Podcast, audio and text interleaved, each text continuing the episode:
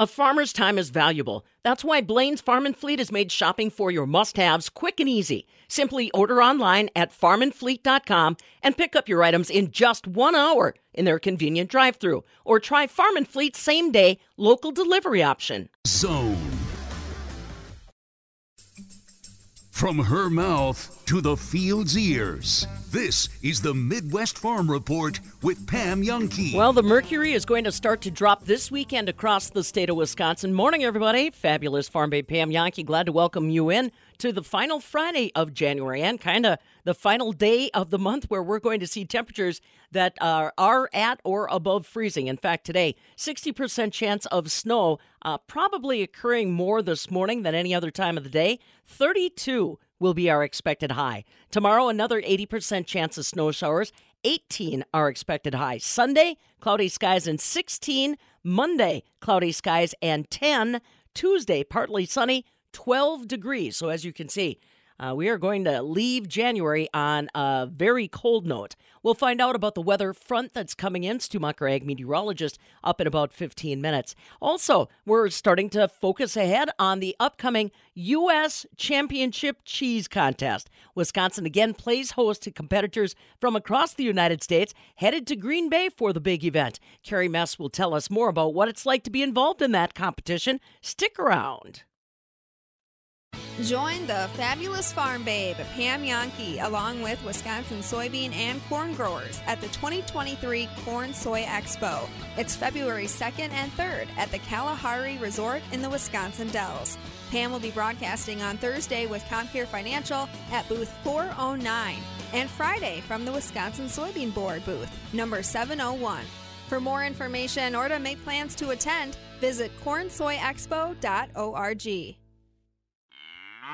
Focus on your farm in 2023 with Focus on Energy. Focus on Energy can identify energy efficiency upgrades on your farm, helping you save money on your utility bills for years to come. Get started today by contacting your energy advisor. Call 800 762 7077 or visit focusonenergy.com slash agribusiness to learn more. That's focusonenergy.com slash agribusiness. Focus on Energy, helping farmers save since 2001. Uncertainty. It is a phrase that's already been used quite a little bit in 2023, whether talking about the U.S. economy, the global economy, or agriculture in general. Fabulous Farm Babe Pam Jahnke from the southern end of the world's longest barn in Madison. And it was a topic for conversation during the recent Dairy Strong conference in Madison, where Will Loux, Vice President of Global Economic Affairs for the U.S. Dairy Export Council, tried to paint a picture on what 2023 is going to bring the U.S. dairy industry as far as obstacles and opportunity. One item we started off with immediately China. So projections are that China's population has flatlined as far as growth is concerned, and India will now become the world partner that everyone's looking to.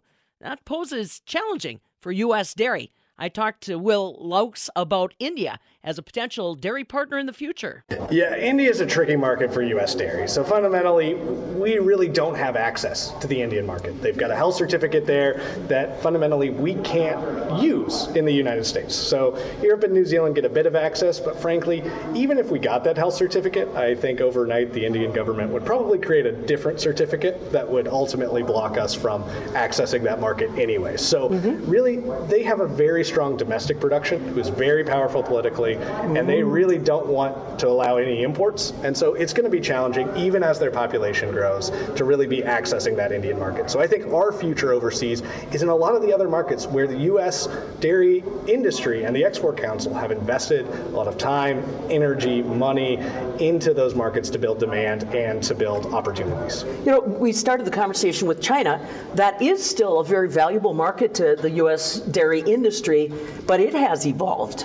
It has evolved and it's also a very challenging market too in its own right. So, yes, we're not in the midst of the U.S.-China trade mm-hmm. dispute anymore, but we still have hurdles. And for one, I, there's still uncertainty around that trade environment. We are only in a phase one agreement. We don't have a full resolution to that trade dispute. So, in fact, the retaliatory tariffs that China put on U.S. products are technically still on, but you can get exemption, exemptions mm. to those uh, retaliatory retaliatory tariffs.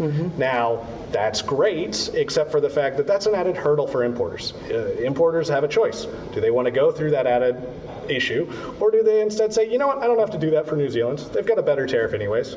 I'll instead buy from Europe, New Zealand, et cetera. So we're kind of in, on the back foot within China. I still think there's a lot of opportunity. They're the biggest importer in the world, but their population's not growing, and there's a lot of uncertainty in that market. So really, I think the importance for the U.S. is be diversified. We can't put all our eggs in China and instead be thinking about where else we can really be taken advantage of. Hey, Will, help us understand uh, different product categories that may resonate with certain geographies. I think we get real caught up in, well, you're in Wisconsin, so it's always about cheese, but fluid and things like that. I think sometimes we forget about the value added products that might be really appealing in other geographies. Yeah, that's certainly the case. I mean, the U.S. has a pretty diversified product mix. I mean, even the cheese that we mm-hmm. export isn't just, you know, bulk commodity cheddar. It's also higher value specialty products. We export a lot of cream cheese. We export a lot of mozzarella. And so we've got a diversified mix within there and also on the whey space too. High protein wheys, the U.S. is the largest exporter in the world at WPC 80 and WPI. That's huge, and that's a high value return for farmers, uh, certainly here in the upper Midwest and in Wisconsin. Uh, but we also export a lot of other products too, including on the skim milk powder side. That, of course, is very big, uh, especially out west, but also we do have balancing plants here in the upper Midwest too. Um, I think for us, as we look ahead, we're going to need to continue to diversify our portfolio, make sure we're offering the whole product category mix. I think fluid milk will always be challenged by the fact that you're exporting a lot of water. And so, does that make economic sense to export fluid milk? You know, in some cases it does. There are opportunities to create a premium. I think we've seen that in Taiwan very successfully. Uh, the U.S. is the largest exporter of fluid milk to that market, interestingly enough. But, you know, overall, I think where our future is is thinking about how do we add value to our ingredients? How do we add value to our cheese? Because if we add just 10 cents to the block price to the and the barrel price, ultimately we're going to move that class three price by close to a dollar. If we get 10 cent better on our dry whey, we're going to add close to 60 cents to the class three price. That really matters to farmers. So it's not just about diversification of portfolio. It's also about adding value to the products that we ship, and that will also help us a lot too. Talk to me about the rising interest rates, uh, the talk of a recession. It's not a, a conversation unique to the United States. Yeah, it's certainly not. Uh, we certainly see rising interest rates both in the U.S. and around the world, but really the Fed uh, here in the U.S. has been taking the lead on really in- raising interest rates to cool inflation. And frankly, it seems to be working. We are seeing inflation start to come down, frankly, as interest rates have slammed the brakes on the economy. And so we were kind of left in a catch 22 scenario of high inflation, mm-hmm. or do we have a slower economy? And I mm-hmm. think we're choosing to pull back on inflation. And, I, and I think, frankly, that makes sense. But I've been really impressed by how strong the U.S. economy is. You know, our labor market's in good mm-hmm. shape. You know, folks are continuing to spend, so dairy consumption in the U.S. is, at, is holding up pretty well. Internationally, though, it's a different case. I think we are starting to see much more of a demand pullback. I think economies, especially in Europe, probably are heading for a recession this year. Um, but there's a lot of question marks still in the year ahead as we see really the full impact of higher interest rates because those take a while to work their way into the economic system. You know, one area of the globe that doesn't seem to feel that quite as much, uh, Saudi Arabia, United Arab Emirates, and you were mentioning in, during your conversation about what they look for in dairy and the challenges perhaps that the U.S. has to overcome to get more dairy there. Yeah, certainly. I mean, we see the Middle East, North Africa as a really important market for the United States. I was actually just there this past year uh, and uh, in 2022, and was able to see firsthand how involved and committed U.S. Uh, suppliers and exporters are to that market, and how much uh, importers in that market really want U.S. products. So that's great news. The issues, of course, are you know in many ways that's Europe's back door. It's, it's their Mexico. They are very quick in order to ship product. If somebody in uh, Egypt or in Turkey or in Saudi Arabia wants product, Europe can get it there a lot quicker than we can. Yeah. But at the same time, you know, we're the growing market of production, and uh, especially over the long term. So I think there's a lot of future for us in that market, especially given the fact that with higher energy prices, their economies are looking in better shape, or at least some of them, the uh, oil exporting ones, are looking in better shape than a lot of other economies around the world right now. Well, you talk about transportation. That was another highlight you brought to dairy producers. The craziness that had been part of moving anything internationally has dissipated a bit. It has, yeah. Thankfully, uh, compared to last year, where man, it was expensive to ship, and it was hard to reliably Yeah. secure passage on an ocean carrier vessel. You know, the U.S. Dairy Export Council and the National Milk Producers Federation worked really hard to get the Ocean Shipping Reform Act passed. But also, what we've seen here recently is that imports in the U.S. have cooled off quite a bit, just as we talked about with the economy. Sure. Consumption's cooled off. And so, what that's meant is really the import push that was really driving a lot of the headaches around shipping and freight and supply chains has cooled off quite a bit. So now we're in much better shape to continue to meet the needs of our customers quickly and as efficiently as possible, really back to where we were almost before the pandemic. Well, I don't want to push out of your comfort level, but one thing that doesn't get as much attention that U.S. Dairy Export Council does are form partnerships within country, product development. Uh, I witnessed uh, a place in China, just outside of Harbin, that's basically one of those uh, cooperative ventures where USDEC comes in and says, hey, we're going to help you, we're going to partner. Are those paying dividends to us? I certainly think so. I mean, I think what we're seeing right now in the global market is the U.S. is gaining share in the markets that we're putting investment dollars into. We're seeing the U.S. gain market mm-hmm. share, or in a tough environment, hold market share when you, you wouldn't think we would otherwise. Mm-hmm. In, I think especially Southeast Asia. I think in North Asia and Japan and Korea, we talked about China having mm-hmm. its own mm-hmm. issues.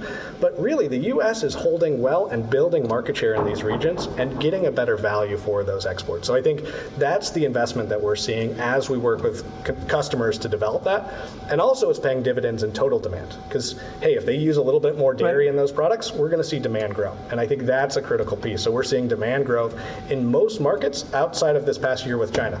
So, and long term, we think China's going to go right back to growth. Right. So we see a lot of opportunities as populations grow, as incomes grow, and as USDEC continues to work with those importers to really increase the amount of dairy in those diets. That's the voice of Will Loux. He is the Vice President, Global Economic Affairs at the U.S. Dairy Export Council. Now, granted, uh, given the culture of India, you can understand his hesitation about getting too excited on what U.S. dairy will do there. But the good news is dairy consumption in India is going up. According to statistics out of India, they saw total domestic consumption on the volume of milk at 203 million metric ton last year. That was an increase compared to 199 million metric ton in 2021. From the southern end of the world's longest barn in Madison, I'm Farm Director Pam Jahnke. This is the Midwest Farm Report with Pam Jahnke.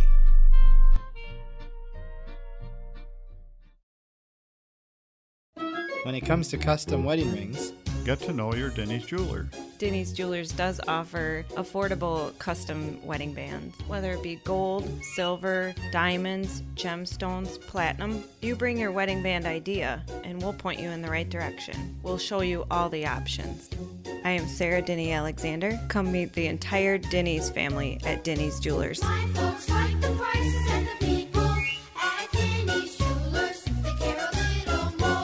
You can't change the price of gas or groceries, but you can change the amount of your energy bill.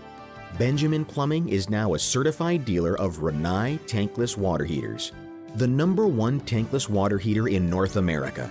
They're up to 40% more energy efficient and provide endless hot water.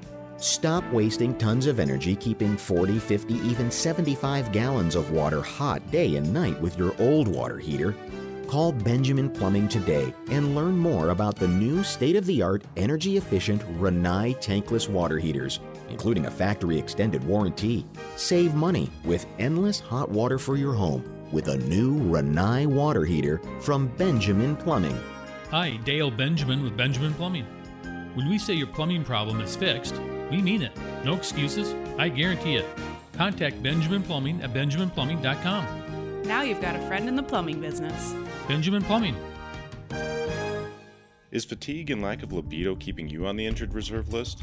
It could be symptoms of low testosterone.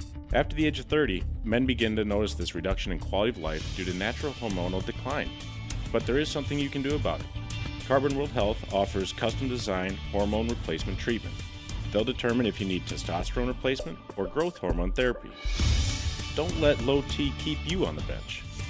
Learn more at carbonworldhealth.com. Did the chickens come home to roost last night? We'll find out. This is the Midwest Farm Report. Well, by golly, the rooster is around this morning. That's for sure. Time to check in on ag weather for a Compeer Financial Friday. Stu Muck, ag meteorologist, along with us. Man, I'll tell you what, if uh, the chickens didn't come home to roost last night, they're going to be a little frosty this morning, but nothing like what we're looking at next week, huh? No, the, the winter cold temperature is going to settle in. I've seen some extended forecasts now through about the 8th of February indicating much below normal temperatures. And it really looks like that's going to settle in on us as we make our way out into this weekend. We'll start seeing that cold air. Well, maybe not seeing it, but certainly feeling it and it'll be around here for next week as well. Today, we have to talk about some snow. There's just a bit of a clipper system dropping in from the northwest, just in northern Minnesota, with a warm front right along the Mississippi Valley. And that's where there's some snow this morning. Eastern Minnesota into western Wisconsin, oh, from Wausau down to Platteville and back out into uh, Iowa. That snow will march further east and, of course, will begin to add up. A little new dusting on the ground already at La Crosse. Keep in mind with this new snow, it'll make slippery roadways. And as the winds pick up this morning, well, they are already, but there'll be a little more of that blowing and lack of visibility and could make for slippery spots and stretches on the roadway. Sounds like a winter morning. Today, if we see near an inch of snow accumulation, that's about all there's going to be to it as that clipper moves on through, but it lets that colder air settle in then through tonight and definitely makes for colder temperatures Saturday and Sunday. Now, that cold front will become a bit stationary off to our south. Another low strengthens out to the west, marches east right along that boundary, staying south of us. But what it will do is bring around another snow possibility. And I think as we look on towards Saturday, especially in southern Wisconsin, an inch or two certainly a good possibility. For most of us, just another inch, a little new light snow around for Saturday, and still a little blowing and drifting as the winds won't be as strong as today, but there'll be enough to keep it moving around. And just that cold air then as we head toward next week. Daytime high in the teens or lower. I'd say Monday probably single digit above zero highs for all of us.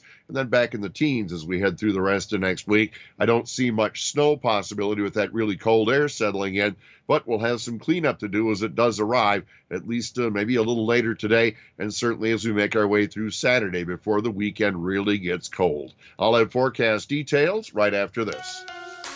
Rural Mutual Insurance, keeping Wisconsin strong. When a company only does business in Wisconsin, that's Wisconsin Strong. Rural Mutual provides all lines of insurance, including commercial, farm, home, and auto. And your premiums stay right here to keep Wisconsin strong. Local agents, local underwriters, local claims adjusters. Rural Mutual Insurance, keeping Wisconsin strong.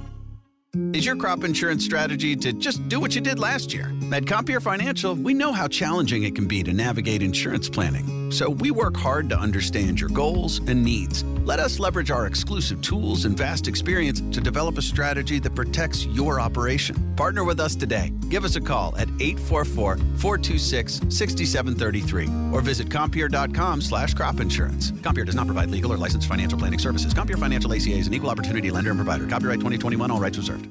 Alrighty, Stu, let's talk a little bit more about what's coming next week. I mean, uh, if the temperatures are going to drop, I get that, but are we worried about severe wind chills next week?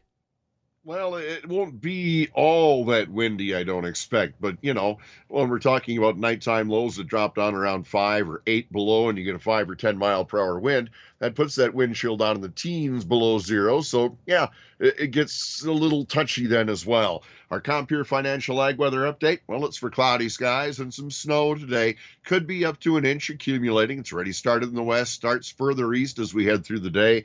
Look for a windy day today with temps about freezing and south winds 10 to 20, gusting to 35, becoming west, even northwest by quite late today. Overnight, mostly cloudy. We drop to the very low teens or just double digits. Nighttime lows uh, down, down there with the west winds at 5 to 15. Cloudy skies Saturday. Snow developing. Southern Wisconsin, a couple of inches. All the rest of us just an inch or so. Uh, only in the upper teens. The northwest winds 5 to 10. A little snow sticking around Saturday night, early Sunday. Mostly cloudy Sunday mid teens with the north winds at 5 to 10. And I expect Monday, Pam, that's the day single digit above zero highs and then just a slow, slow climb after that, at least back into the teens by Tuesday and Wednesday. Like you said, basically all next week, it's going to be make sure that everything has got uh, heat tape on it and plug in everything, that type of week. Yeah, that skid loader better be plugged in or it's not going to like it in the morning. Yeah, no kidding. All right, man, I'm not going to like it in the morning. I got a feeling so.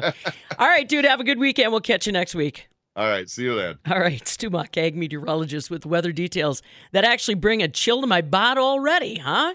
Don't forget, you can always give me your weather observations. Use our talk text line, 877 301 Farm. That's 877 301 3276. You can call it or you can text it. This is the Midwest Farm Report with Pam Jahnke.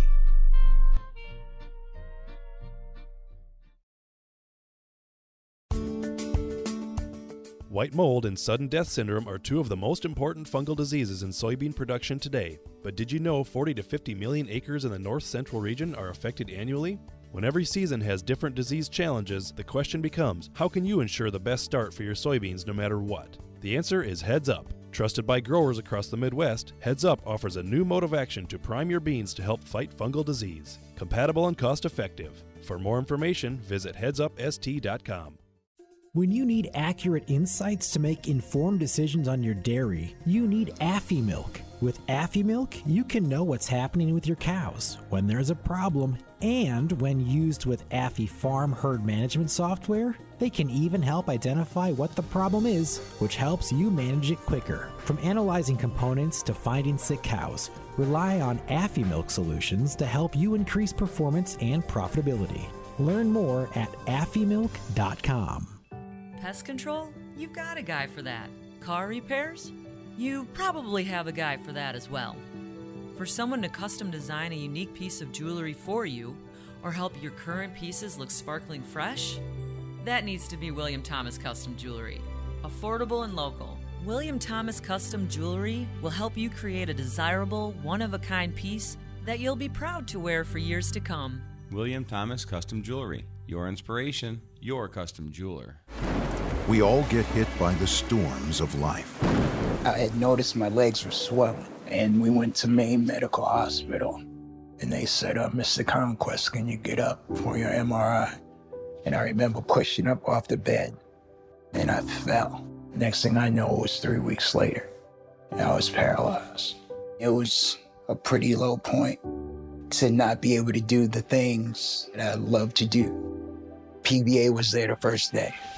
Thanks to PVA, paralyzed veterans are getting specialized medical care and treatments, the benefits they've earned, the jobs they want, and the accessible vehicles and homes they need.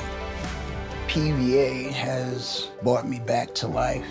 I've fallen a few times, and PVA is like, get up. We just keep getting up.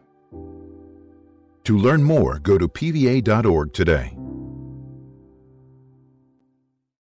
Tom Spitz and David Fink of Settlers Bank. We make it easy to access the bankers you know, bankers who listen to your goals, then offer expert advice and solutions that simplify even the most complex financial matters. Virtually or in person, we're here when you need us. To learn more, stop by or visit settlerswi.com. Settlers Bank, timely decisions, people you know. Member FDIC Equal Housing Lender.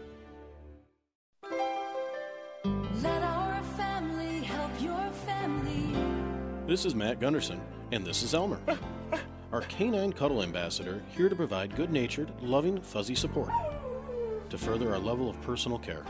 Someday you might meet Elmer as we assist you with an individual life celebration. Let our family help your family. Visit GundersonFH.com.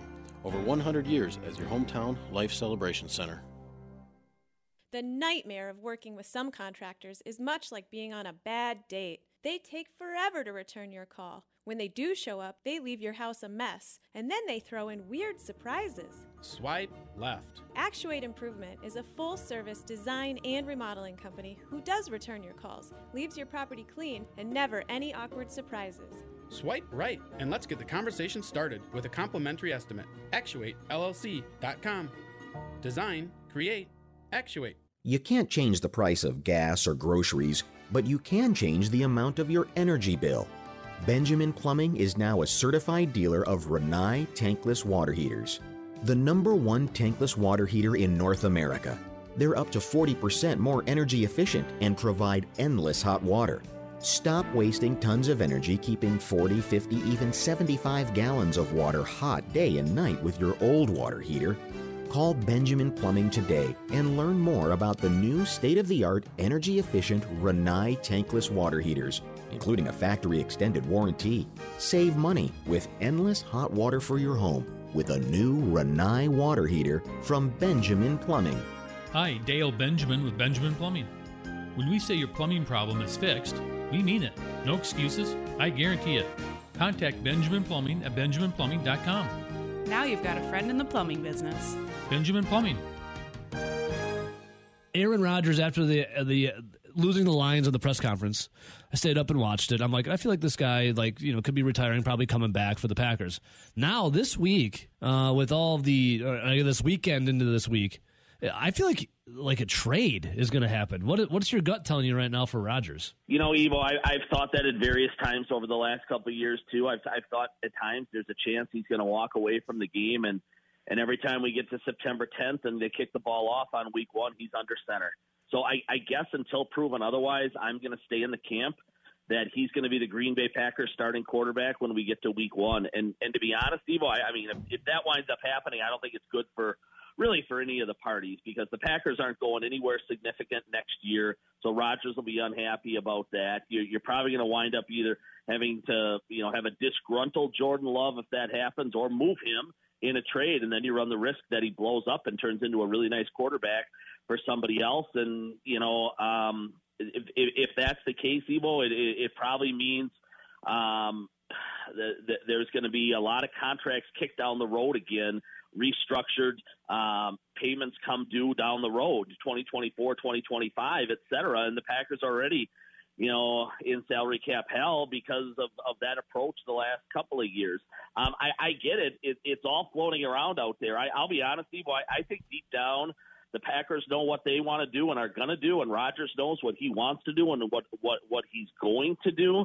The the thing is, you, you and I don't know. The general public doesn't know mm. that. You know, there, there's only been breadcrumbs left behind. He, you know, he, Evo, he started this after the Bears game in whatever that was, week 14. You know, when they when they started that winning streak, and it, it was odd. You know, they, they they had the big win where they rallied in the fourth quarter. They were down 19-10 and came back and won 28-19 that day. And and he starts talking about next year, and there needs to be mutual interest from both sides for him to come back. I mean, it was really odd that he you know, he started throwing out that narrative already with a, with a month left in the season, and he's he's kind of continued that over the last whatever we're at now. Let's call it eight weeks, and um, you know, the Packers for the most part have been relatively quiet. I don't think Rodgers heard what he wanted to hear. Evo when he when he when he left town after his exit interview. Um, in terms of how many of his buddies were probably not going to be brought back, and that's why he went on the offensive uh, you know, a Tuesday and a half later, huh. and and he went to McAfee and he started, you know, clamoring for for Big Dog and Marcedes Lewis and Allen Lazard and Bobby Tonyan and those guys. Um, you know, he he always tries to get out ahead of the uh, of the game with some of these media strikes, and he was doing it that day on on the McAfee show. You know, and and, and now the trade stuff is being floated, and and and Evo, I mean, there's a lot of places you could potentially send him that I think are win-win for for both sides. I mean, uh, uh, there, there's half the league needs a quarterback, and you know half of those teams, Evo, probably have a general manager on the hot seat. So you're looking at right. six, eight teams easily uh, that, that that I think would would get in the mix for for Aaron Rodgers. You know, if, even if you keep him in the own, in your own conference, the whole the whole NFC South needs a quarterback. Washington needs a quarterback, right? The Jets desperately uh, need a quarterback. Houston, I mean, Houston will probably draft one, but but Houston yeah. needs a quarterback. The Colts desperately need a need a quarterback. I mean, there, there's a lot of places, Evo, you could send him. Tennessee desperately is going to need a quarterback if they move on from Tannehill. So I, you know, I think the Packers could have a mini bidding war, Evo, and and probably get what it is they want for him. Uh, there's going to be a general manager out there that understands he's trying to save his tail, and he's going to give up a little bit more to trade, and and I think that can wind up being a win-win. Uh, but again, long, long answer to your initial question, Evo. I, I think this all eventually blows over. and and, And Rodgers is the quarterback. and he's brought back, and he's and he's your quarterback when when you kick it off, and whatever whatever day you start, in, um, you know, in early September. Do the song and dance again. So, Rob, there's so many layers to this Rodgers Trade him, keep him, do whatever. Now he's talking on Pat McAfee that he's open to restructuring a deal. Do you think that goes a long way in him staying in Green Bay? Because I, I never would have thought that that would have came out of his mouth. Evo, I don't, you know, I, don't know that that. I- again, I, I'm not a cap guru. Um, I know how the contract is structured right now, and it's tricky.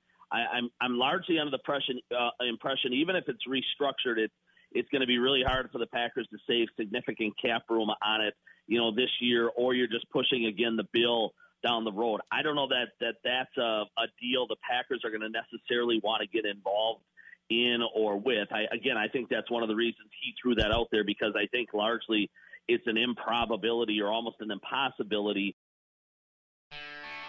If your workout includes baling hay and pitching pens, then you'll be comfortable right here. This is the Midwest Farm Report with Pam Jahnke. Hopefully, that workout also helps generate a little heat for you because starting today, our thermometer goes south. Partly cloudy skies today, 60% chance of snow showers, 32 are expected high, and that is going to be balmy compared to where we are by the front part of next week. Saturday, 18 degrees, Sunday, 16 degrees, Monday, overcast skies, 10 above. That's what we're looking forward to.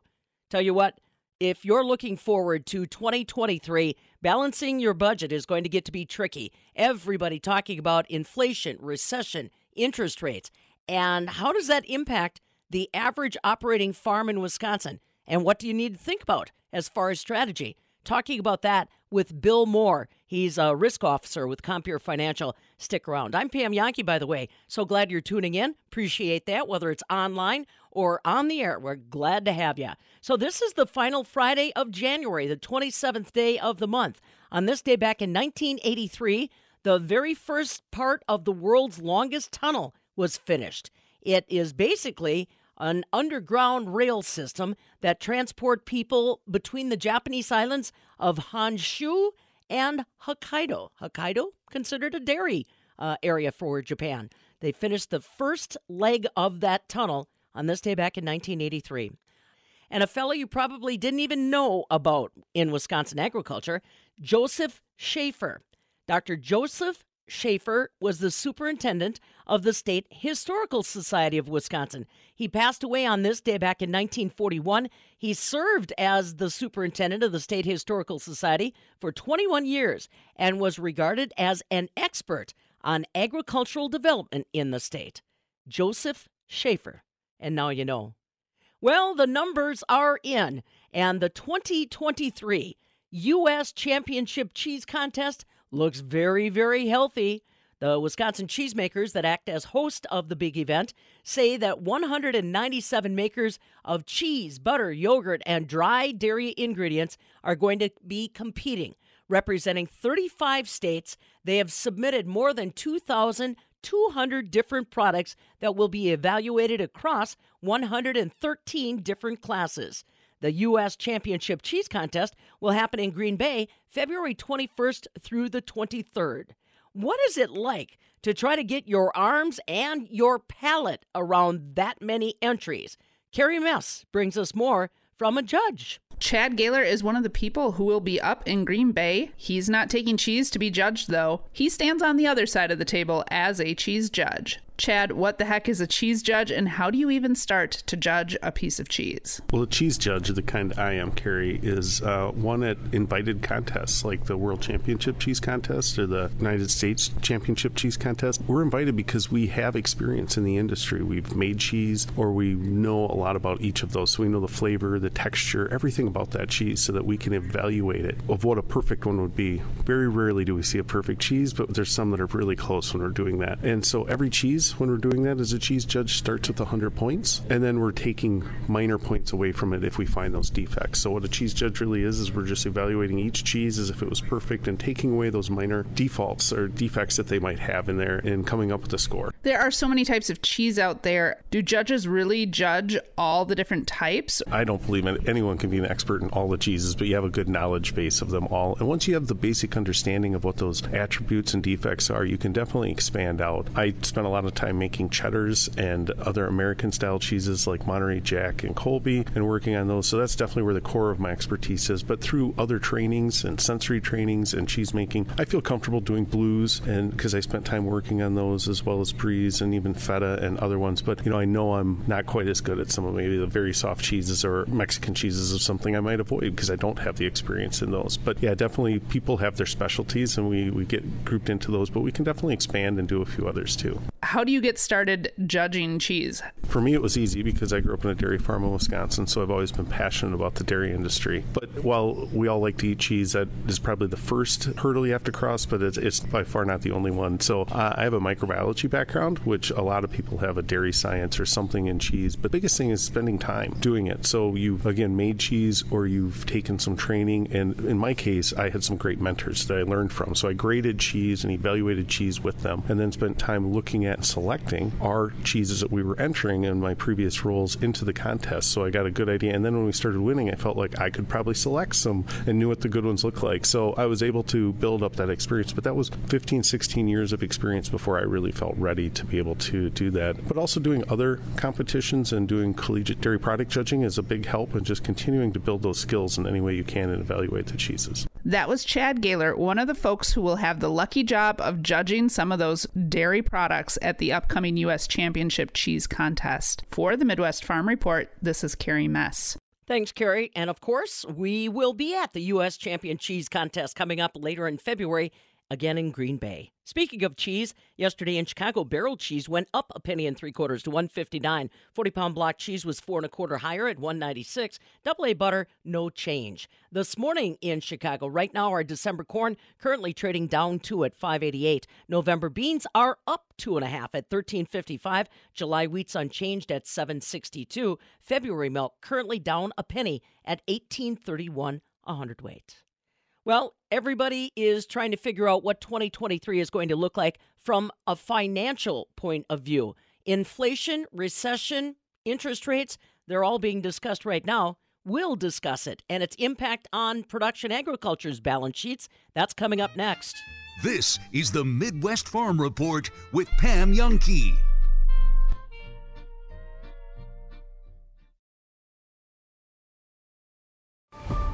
They say yes seven straight days. A traveling dress rehearsal for you to get comfortable in the seat and feel the power behind the smartest purchase you've ever made. The seven day, no questions asked return policy, if you need it, at Bergstrom Automotive. Join the Bergstrom Automotive family for the yes. I didn't ask to be thrown in the streets with nowhere to go. I didn't think I'd survive. But I did ask for help, and Covenant House was there for me. One in 10 young adults will experience a form of homelessness this year. For these kids who didn't ask to be put in this unthinkable situation, Covenant House is there. Covenant House helped me break the cycle of homelessness in my family. They gave me the love that I needed. Over 2,000 young people will sleep safely in a Covenant House bed tonight. When youth who are experiencing homelessness have a hot meal, a safe place to sleep, medical care, and love, they can overcome heartbreaking challenges and have a brighter future. They just really genuinely just wanted to help me succeed, and I'm succeeding. I'm a I'm a speaker, I'm an author. Covenant House really helped me and really helped mold me into the woman I am today. If you or someone you love is asking for help, go to safeplacetosleep.org today. You know when you've really made it? When you finally have your own place and you can decorate it the way you want. Your Aunt Betty used to sleep on that old couch. It's time to turn drab into fab with lazy luxury from La-Z-Boy Furnishings and Decor. That chair, it belonged to the dog. Time to start styling. Lazy decorators love La-Z-Boy. Lazy Boy Home Furnishings and Decor, Madison, East Springs Drive near East Towne Mall. Pam is the name. Farm speak is the game. This is the Midwest Farm Report with Pam Jahnke. Well, you're probably seeing it on the nightly news. Maybe it's even conversation you've had at the dinner table. What is going on with inflation? What is going on with the potential recession? Where are interest rates headed? Some big ideas, some big conversations, but we want to bring it to the farm level and how it impacts agribusiness. It's time for a conversation with our friends from Compeer Financial. And joining us today to focus in specifically on those items is their Chief Risk Officer. That's Bill Moore. Bill, you know, this has been a big topic of conversation before the new calendar year started. Why don't you do me a favor and just kind of give me your quick recap on what 2022 was all about? We saw the Fed moving interest rates, the word recession started becoming more part of conversations. What did you notice in 2022? Thanks, Pam. Well, 2022 is a year where the, the Federal Reserve really had to pick up its game because 2021, for most of the year, it denied that we were having inflation. So by the time we got to 2022, they were behind the eight ball and had to make a number of moves in order to to try and get inflation under control. In fact, we saw, although it was debatable on the terminology, a short recession in 2022, and a number of people in the pundits in the media and at the, the press corps had debated whether it was a recession or not, but that was almost not the point. The point was, was it a blip in the road or was it a sign of things to come? And I think it's probably more likely to be a sign of things to come as the Fed really ratcheted up interest rates. I think they moved something like times in 2022, and including uh, rate increases at a faster pace than they ever have before. We're very likely to see a recession in the general U.S. economy in 2023. Now, does that emerge in the first quarter or the second quarter or the third quarter? I'm not sure. But consensus today is surely that uh, the numbers are going to slow, uh, and we're likely to see a downturn in the general economy for 2023. Now, for U.S. farmers, the good news is the ag economy and the general market economy don't necessarily move together. In fact, they kind of march to the beat of their own drummer. And I do feel much more positive about the ag economy today uh, than I do necessarily the general U.S. economy in itself. Right. Let's talk more about that, Bill, because again, whenever farmers hear the Fed's moving interest rates, they recognize that that's going to impact them. In agriculture, we look at a lot of long term debt. Uh, much of that, I'm assuming, would have already been locked in place. Tell me a little bit about those uh, movements on the interest rates and then, again, the strategy on 2023. That's a fair point. I think you did see a lot of farmers lock in rates over the last three years, which will be really beneficial to them over the next, call it three, five, ten year time frame. As we look at variable rates today, they, they really get dictated by what the Fed does. And the Fed moved from essentially a zero federal funds interest rate as we ended 2021 to we're now about four and a half percent. And for the most part, if you look at, at where people are expecting, they're expecting that rate to top out at, at five and one eighth uh, sometime during 2023. The interesting part is because we're headed to that recession, the consensus on what I'll, I'm putting air quotes on here, Wall Street expect that the Fed not only will stop raising interest rates, there's actually some consensus out there that they think they will start cutting interest rates 2020. However, I, I think that's a, that's a pretty optimistic scenario because of the inflation that we're seeing. We're seeing inflation today above 5%, which is much, much higher than the Fed really wants us to uh, operate as an economy at. Their target is more like 2%. And even though typically in historic periods, the course during a recession, I think if you see a recession coupled with uh, continued high inflation, you're not going to see the Fed stop in fact, I think you could see the Fed continue to proceed. Now, that's a, a, uh, a contrary opinion to common consensus today, but I do think it's the risk that if the Fed doesn't get control of inflation right away, that they will they will continue to raise interest rates to a higher level than we're we're currently expecting. Bill Moore's along with us. He's the Chief Risk Officer for Compeer Financial, and we're talking about the big picture. What is going on with interest rates, recession, inflation? So let's hone in a little bit on that, Bill. Inflation is, as you said, uh, going up. What does that do to farmers, to agriculture, especially if it's something that persists? Well, I imagine anyone who's listening to this today understands the increases we've seen between 2021 and 2022 in input prices for the for the farmer. I mean, we've seen big raises in in, in fuel costs, fertilizer, uh, pesticides, uh, feed, rent. I mean, really across the board, if you look at, at the different inputs, almost all of them increased, you know, pretty significantly in 2022. And as we look out to 2023, it's not necessarily getting any better.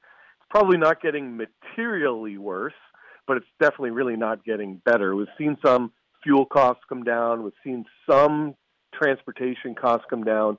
But ultimately, we're projecting a pretty large decline in net income per acre uh, for the for the farmers in the in the sort of the north uh, the northern plain belt uh, to maybe around 43 45 dollars an acre in 2023 and if you compare that I mean you were talking about hundreds of dollars uh, per acre in 2020 and 20 excuse me 2021 and 2022 so inflation has a pretty big hold on what those numbers will look like because we've done some analysis all the way back to the 1970s that suggests the revenue line or the commodity prices, so things for soft commodities like corn and soybeans, don't necessarily follow inflation up and down. They tend to move based on supply demand things that we've seen, much like we've experienced with Ukraine as an example. That's really bolstered the price of commodities. However, all the input costs do tend to trend with inflation. So you could easily see a scenario where uh, commodity prices maybe come down from where they are today, and input costs costs continue to rise. Now, we've had such a good couple of years that working capital levels are very high. In fact, on average, uh, our benchmarks suggest that farmers have working capital that are as much as three times our, our traditional underwriting standards, which means they can weather a storm. So even if we had a small decrease in, in profitability uh, from where the expectations are today, farmers should be in a pretty good spot. The question I have is what happens if that persistent inflation lasts for four or five or eight years? Um, then you, it really begins to erode the balance sheets uh, over time because persistent inflation is not good for our income statements as an industry. Boy, well, and just thinking of the average age of the farmer, I mean, they don't want to give everything back just because of this kind of government policy and and uh, economic uh, uncertainty. So let's talk about what you're guiding them with, Bill. What are you making for suggestions to clients on, like you said, protecting what they've got, thinking smart going forward, and watching these uh, decisions that are coming down the road? What are you What are you advising them? Well, I wouldn't be a good chief risk officer if I, the first thing out of my mouth was risk management practices. You know, we highly encourage that if you're going to lock in prices for your for your cost side of your balance sheet or your income statement, that you you begin to lock in revenue as well. So make sure that there's good hedging practices in place. Uh, you don't want to be long too much on the commodity side in case it changes if you're locking in, say, a fertilizer purchase or a seed purchase or a pesticide purchase. So you want to make sure that those two things are aligned. Also, on the interest rate side, I think today the interest rate environment is suggesting that rates will stay flat or maybe go lower depending upon what type of product you have. I do think that the risk is not uh, that they go down, the risk is that they go up. Um, and so we do encourage that when you're penciling out transactions and you're setting your interest rates, that you know what you can afford. You know where sort of the tipping points are are where you can lock in rates or not lock in rates because you don't want a, hundred percent variable and find out two years from now that, that variable rates are much much higher because the Fed failed to contain inflation. you want to be able to lock in where you can. And I think there are opportunities today to lock in rates at different points of the curve, which over time could turn out to be pretty beneficial. And I'll be honest, the good thing about farm credit is if, if in fact this is the top in interest rates and rates do go down in the future, we have some features in the farm credit uh, lending structure that do allow you to reset your interest rates if they were to go lower for a fairly nominal fee that turns out to be a win-win for all parties. So always making sure that you understand what products are available to you, how do they pencil out, um, and make sure you're getting the the proper sort of on the ground advice, whether it's from your agronomist, your financial officer. Uh, utilize things like the credit officer at your local farm credit would be a great example as well. Yeah. Like we said, there's so many unanswered questions and definitely a lot of, uh, shall we say, turbulence in the marketplace. Don't become a victim. Have that conversation today. Again, our thanks to Bill Moore, Chief Risk Officer with Compeer Financial. He's got his eye on the ball as far as inflation, interest rates and the future of your farming operation. Make sure you're having conversation with your Compeer financial officer and like you said, credit manager as well. Get their thoughts on what's happening as it happens and plan before it happens. You can find all the resources available online right now. Compeer.com